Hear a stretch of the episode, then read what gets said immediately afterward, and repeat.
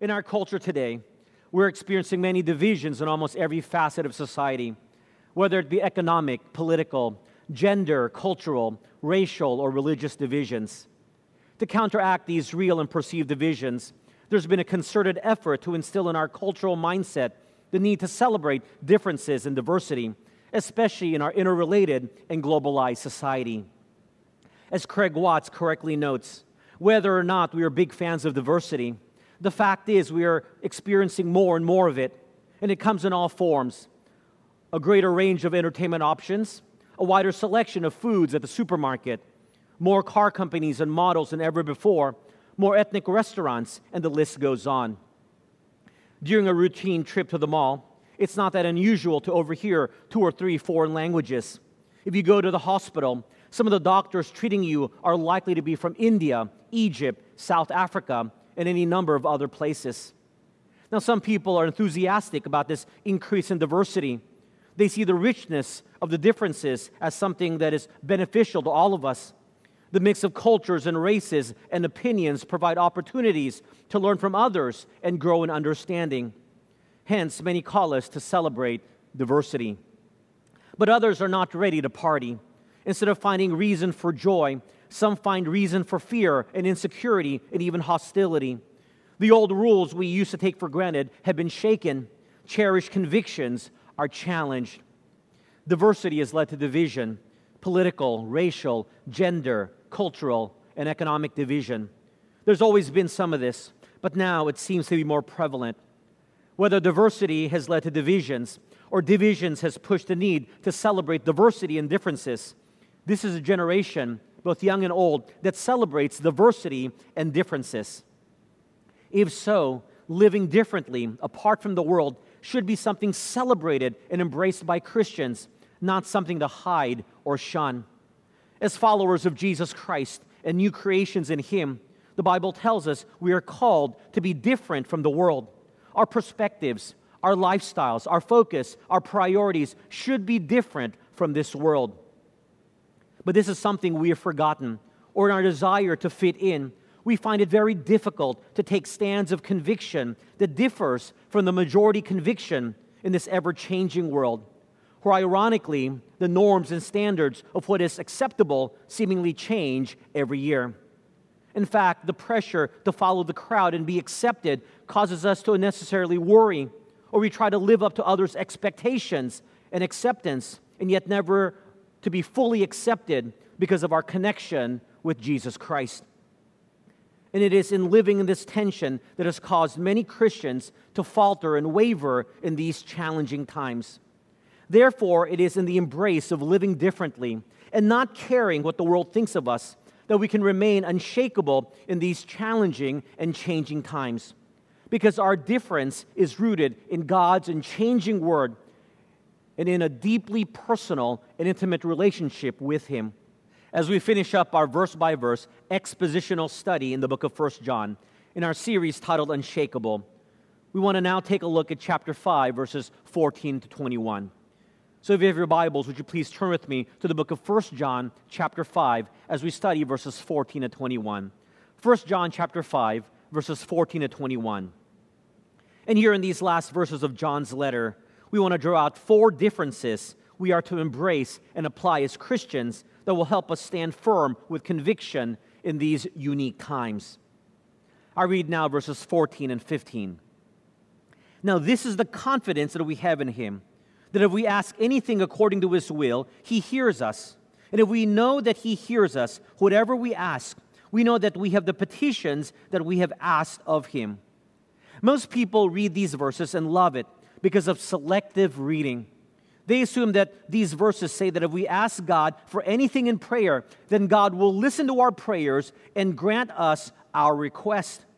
But notice a very key and important phrase in verse 14, according to His will. Would you circle, highlight, and underline this important phrase, according to His will? Because the granting of our prayers by a God who listens is on the basis of His will and not our wants. Let me repeat that. The granting of our prayer requests by God is based on His will and not our wants. So how do we know if our prayers are in accordance with God's will? Well, to know God's will is to know who He is and what His Word says. And God's will, as revealed in the Scripture, includes things like the sharing of the gospel message to all, living out righteous and holy lives, the desire to live in obedience to God's commands, the confession of sins and other things that God desires of His people. So think about what you and I pray for on a daily basis. I'm sure about 90% or more of what we pray for is for ourselves. Lord, give me this and give me that. Lord, keep me healthy and protected. Lord, help me to do well on my tests. Lord, help my children have good grades. Lord, give me a great job. Help me to get promoted. Lord, allow me to enjoy the luxuries of life. It's all about me. And the things I pray for often have very little to do with my spiritual life or for other people. When was the last time you prayed and thanked God for your salvation? When was the last time you asked God to give you a passion for evangelism and discipleship? When was the last time you prayed that God would give you the humility to keep your pride in check? When was the last time you prayed that God would give you joy in obeying His commands? When was the last time you prayed that you would be more like Christ? What about prayer for others? When was the last time you prayed for the salvation of the world, specifically naming friends and family members whom you know have not yet placed their trust in Jesus Christ? When was the last time you prayed for missionaries serving on the front lines in Creative Access Nations? When was the last time you prayed for Christians who are being persecuted for their faith? How many of you pray regularly for the church, its leaders, and for the church's effectivity to make a spiritual impact in the community? When was the last time you prayed for others who have spiritual, emotional, or physical needs? And while we should be praying for these things, we don't do it, and therefore we are self-centered in our prayers. Our prayers indicate a lot of what is on our heart and what is our focus. You see, when prayers are always about us and our wants, and we disregard God's will, then we become inward-focused, and we worry and are even frustrated with God as to why our prayers are not answered or why God is taking so long to answer our request. And often these internalized feelings will cause us to lose our conviction and a desire to stand firm for the Lord, because like a little child throwing a tantrum to get what they want, we often throw spiritual tantrums because God has not yet answered our prayers in accordance with our will. In Pastor Tim Keller's wonderful article, Growing My Faith in the Face of Death, he writes these poignant words as he was recently diagnosed with pancreatic cancer. My wife, Kathy, and I spent much time in tears and unbelief. We were both turning 70, but felt strong, clear-minded, and capable of nearly all the things we have done in the past 50 years. I thought I'd feel a lot older when we got to this age, Kathy said. We had plenty of plans and lots of comforts, especially our children and grandchildren. We expected some illness to come and take us when we felt really old, but not now, not yet. This couldn't be. What was God doing to us? The Bible, and especially the Psalms, gave voice to our feelings. Why, O Lord, do you stand far off? Wake up, O Lord. Why are you sleeping? How long, O Lord? Will you forget me forever? A significant number of believers in God find their faith shaken or destroyed when they learn that they will die at a time and in a way that seems unfair to them. Before my diagnosis, Tim writes, I'd seen this in people of many faiths. One woman with cancer told me years ago, I'm not a believer anymore. That doesn't work for me. I can't believe in a personal God who would do something like this to me. Cancer killed her God. What would happen to me? I felt like a surgeon who was suddenly on the operating table. Would I be able to take my own advice? One of the first things I learned was that religious faith does not automatically provide solace in times of crisis. A belief in God and an afterlife does not become spontaneously comforting and existentially strengthening.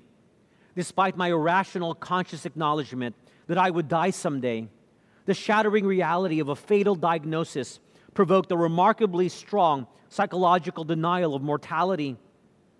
Instead of acting on Dylan Thomas's advice to rage against the dying of the light, I found myself thinking, what? No, I can't die. that happens to others, but not to me. When I said these outrageous words out loud, I realized that this delusion had been the actual operating principle of my heart. My friends, while we know we are to pray, and we do pray, what is the actual operating principle of your heart?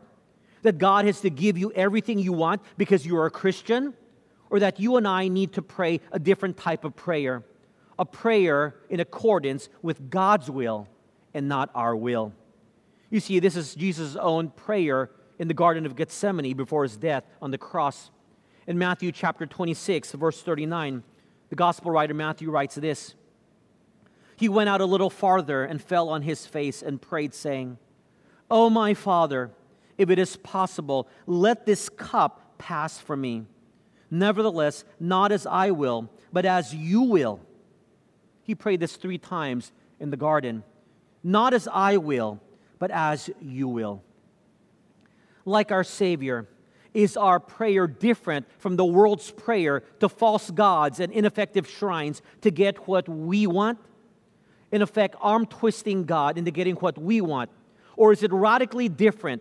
Is it a radically different type of prayer to willingly and prayerfully submit to God's will? Not my will, but your will be done. As followers of Christ, John is calling us to celebrate a different kind of prayer, prayers that are according to God's will. You see, celebrating our differences, number one, a different kind of prayer, prayers in accordance with God's will. A different kind of prayer, prayers in accordance with God's will. These are difficult prayers because instead of seeing God as a genie who dispenses wishes based on our request, it acknowledges God rightfully for who He is, as our sovereign Lord. For when we ask, we do not demand or we cannot insist, but we are willing to accept however the loving, sovereign God answers because it is based on His perfect will. Even in the sample prayer the Lord taught His disciples to use as a guide, remember that line, "Thy will be done on earth as it is in heaven." So God may not heal us of our sicknesses.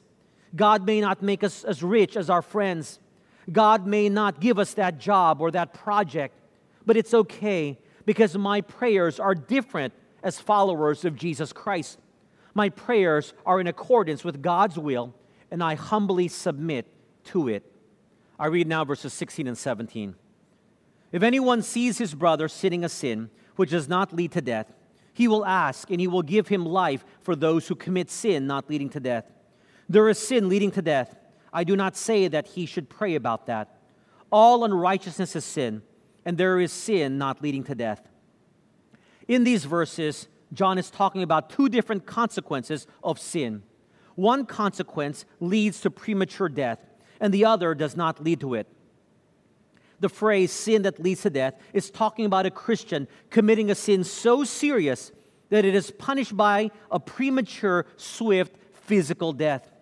We see this in the case of Ananias and Sapphira in Acts chapter 5, verses 1 to 11. Now, we're not told what sins are so serious that it would precipitate such a judgment from God, or even how long one has to persist in their serious sin that would lead to God's swift judgment. And I believe the Bible doesn't tell us or give us the details of when the righteous and fair judge will enact this judgment, so that we don't play the game of where we go right up to the edge of committing this serious sin, but not doing it.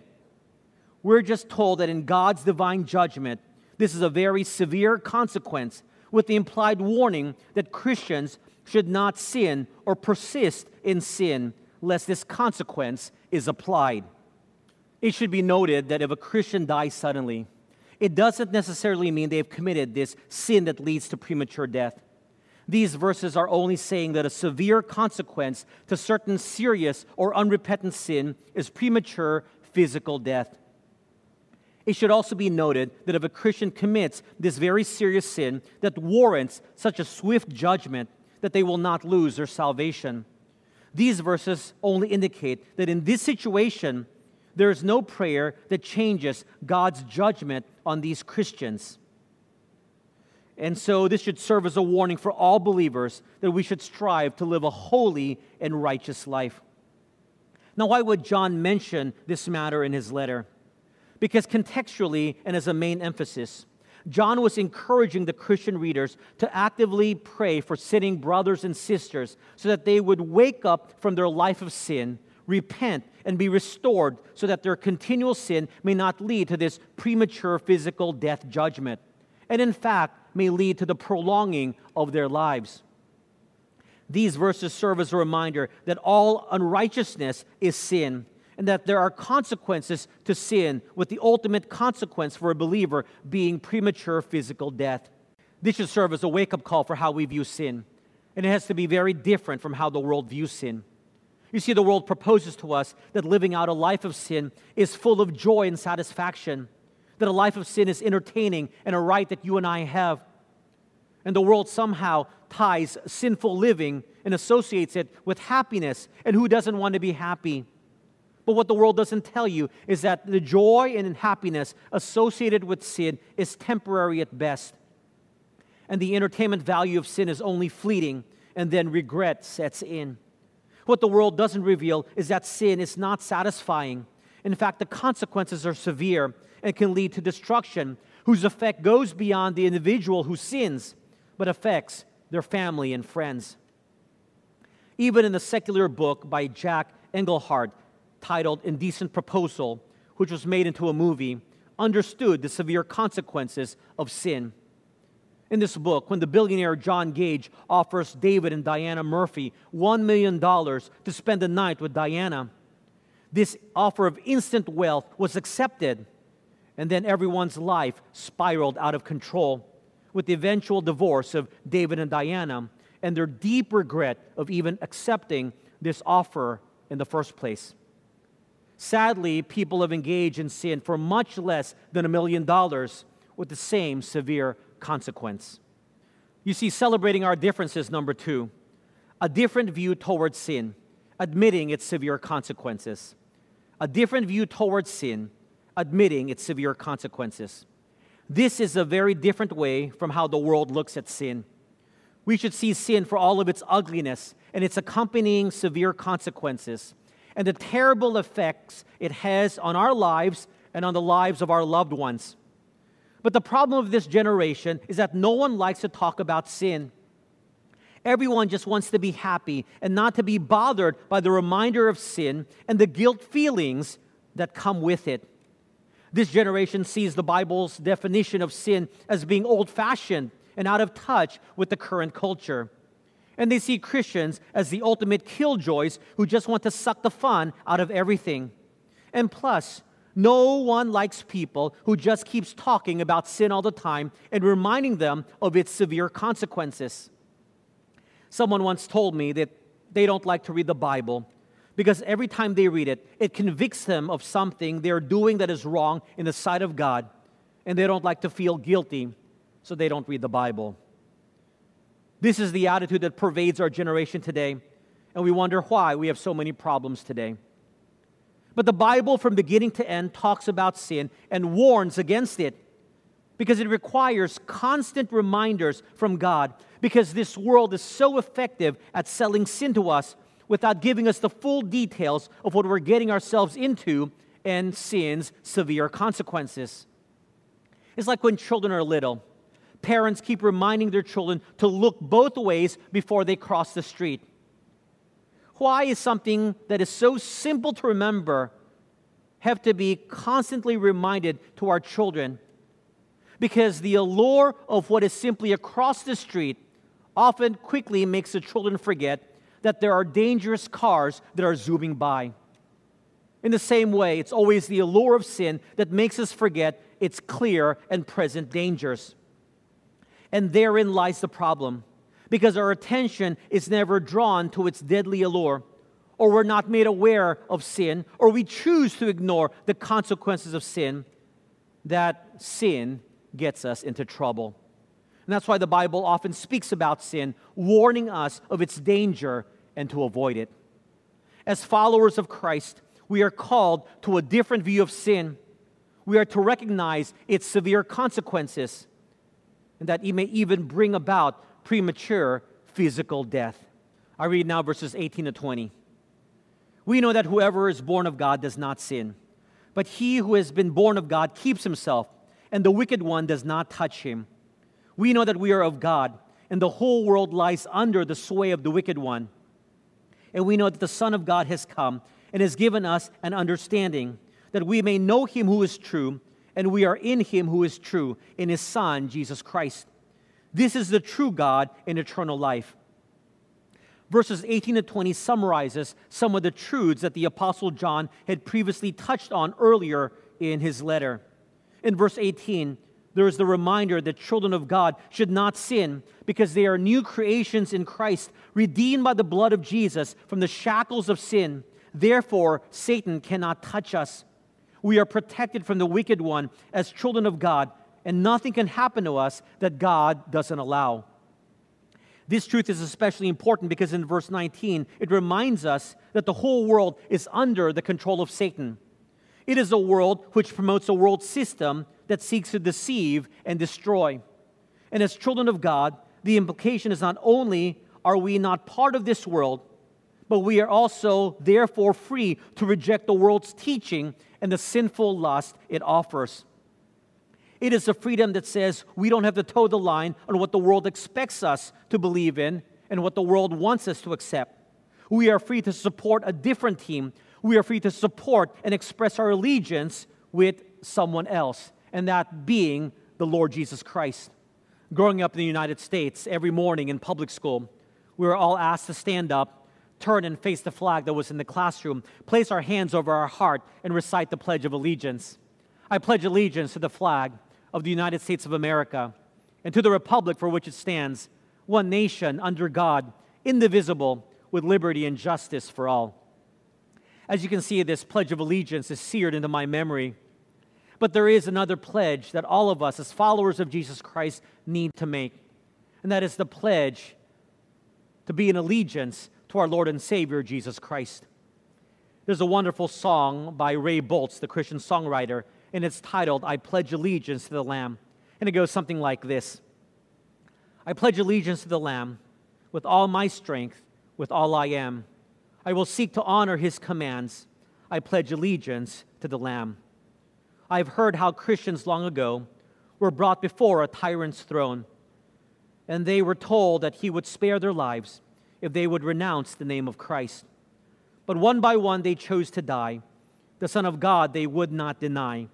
Like a great angelic choir sings, I can almost hear their voices ring. I pledge allegiance to the Lamb with all my strength, with all I am. I will seek to honor his commands. I pledge allegiance to the Lamb.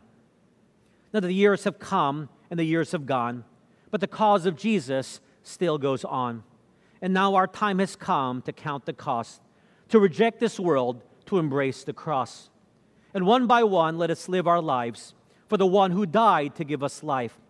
Till the trumpet sounds on the final day, let us proudly stand and boldly say, I pledge allegiance to the Lamb with all my strength, with all I am. I will seek to honor his command. I pledge allegiance to the Lamb.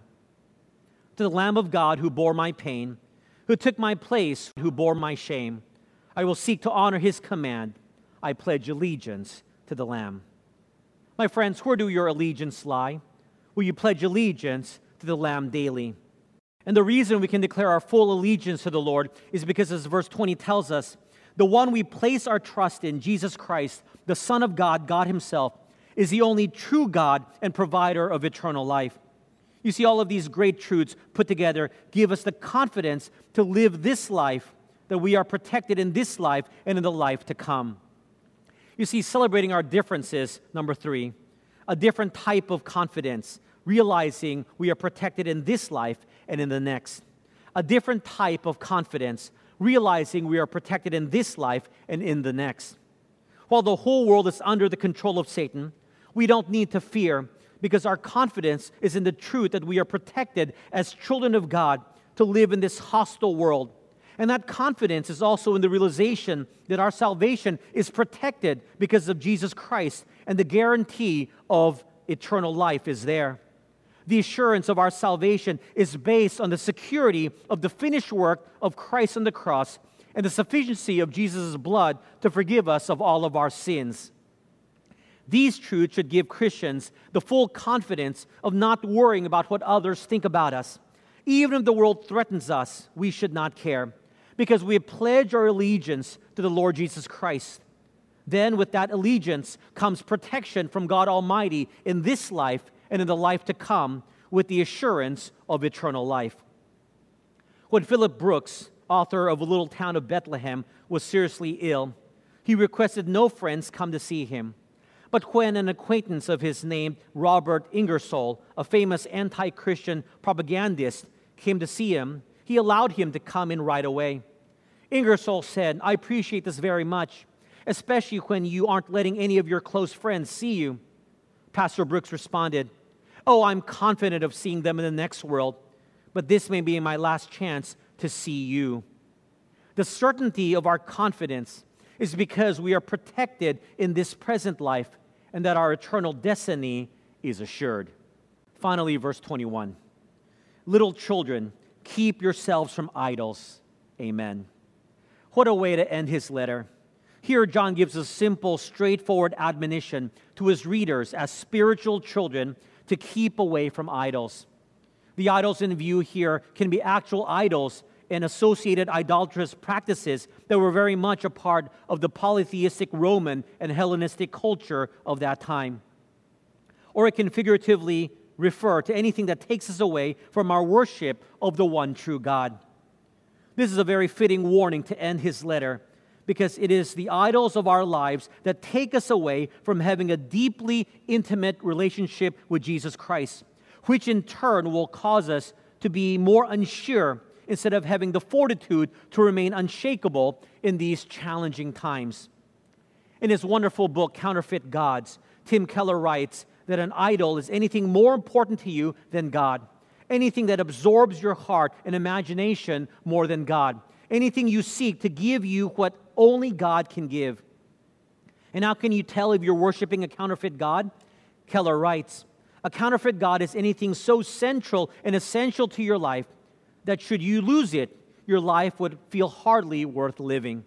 In fact, one of the signs that an object is functioning as an idol is that fear becomes one of the chief characteristics of life. When we center our lives on the idol, we become dependent on it. If our counterfeit God is threatened in any way, our response is complete panic. You see, the human heart takes good things like a successful career, love, material possessions, even family, and turns them into ultimate things. And so our heart deifies them as the center of our lives because we think they can give us significance and security, safety and fulfillment if we attain them. Our hearts are idol-making factories that make good gifts from God ultimate in our lives, thereby replacing God in our affections. Thus, anything can be an idol, and really everything has been an idol to one person or another. The great deception of idols is we are prone to think that idols are only bad things, but evil is far more subtle than this. We think that idols are bad things, but that is almost never the case. The greater the good, the more likely we are to expect they can satisfy our deepest need and hopes. Anything can serve as a counterfeit God, especially the very best things in life. What are your idols in life? What occupies your mind when you have nothing else to think about? Where do you look for significance and security? What do you fear losing, my friends? What could you not live without? So is there any hope? Keller writes, yes. If we begin to realize that idols cannot simply be removed, they must be replaced. And deep idols have to be dealt with at a heart level. We must look to Jesus. What breaks an idol's power over us is not just redoubled effort to follow the example of Christ. Rather, it is deepening your understanding of the salvation of Christ, what you have in Him, and then living out the changes that understanding makes in your heart, the seat of your mind, will, and emotion. Faith in the gospel restructures our motivation, our self-understanding and identity, our view of the world. Behavioral compliance to rules without a complete change of heart will be superficial and fleeting. If we are deeply moved by the sight of His love for us, it detaches our hearts from other would-be saviors. We stop trying to redeem ourselves through our pursuits and relationships because we are already redeemed. In short, we have to know, to be assured that God so loves, cherishes, and delights in us that we can rest our hearts in Him for our significance and security and handle anything that happens in life. Indeed, the living God who revealed Himself both at Mount Sinai and on the cross is the only God who, if you find Him, can truly fulfill you, and if you fail Him, can truly forgive you. And that is why John ends his letter in this manner, with an admonition calling his readers lovingly little children and telling them to stay away from idols so that they can pursue an intimate relationship with their Lord and Savior Jesus Christ and to continue to abide in Him. And inherently, this last verse is a reminder that we have to have a different approach to our priorities. We often think that as long as we put Jesus Christ number one on our list of priorities, that's all we have to do to achieve spiritual success. However, in reality, the other things on that priority list will often vie for that number one slot.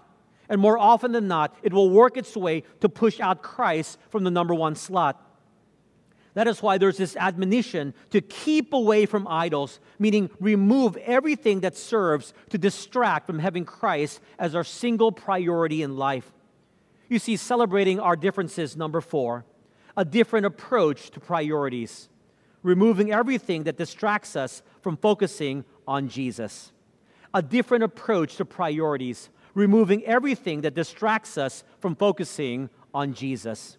It's hard to do, but it has to be done because the idols of our lives affect our relationship with Jesus, be it the media that entertains us or the pursuits we have in life.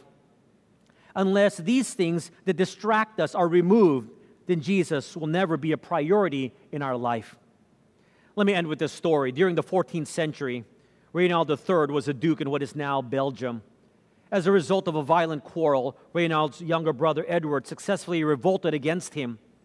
When Edward captured Reynald, he built a room around him featuring a window and a door and promised him that the day he left the room, his title and property would be returned to him. The problem with this arrangement was that Reynald was grossly overweight and could not fit through the openings in the room. Reynald needed to lose weight before he could leave the room, and Edward knew that his older brother could not control his appetite and sent him delicious food every day. As you may imagine, Reynald grew fatter during this time. Anytime someone accused Duke Edward of treating Reynald cruelly, he said, "My brother's not a prisoner. He may leave when he so wills." Reynald stayed in that room for 10 years and wasn't released until after Edward died in battle. By then, his health was so ruined, he died within a year. He was a prisoner of his own appetite. Just as Reynald was enslaved by his appetite, sin will enslave all those who yield to it. That's why we are called to live differently with the help of the Holy Spirit. We don't have to be prisoners to our own sin cycle and the bonds of the cultural expectations of this sinful world.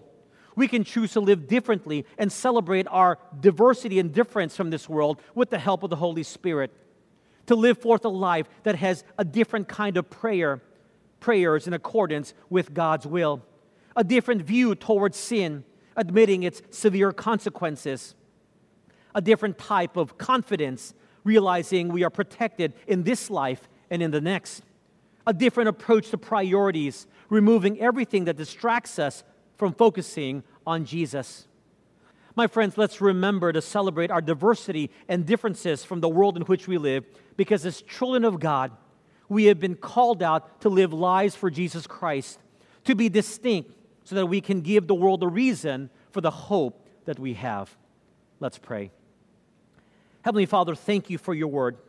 Thank you for the book of 1 John, which reminds us that we are called out to live differently, that we are to abide in you, and through our relationship with you, live out transformed lives. So often, Lord, we live similar to the world, and we are not distinct. And because we are not distinct, we are confused and worried in these changing times. But Lord, when we ground ourselves in the realization that in you we can live differently, secured in our faith, secured in our relationship with you, secured in our eternal life, that we can live unshakable even amidst these changing and challenging times. May you encourage each one of us who has studied your word. In Jesus' precious name we pray. Amen.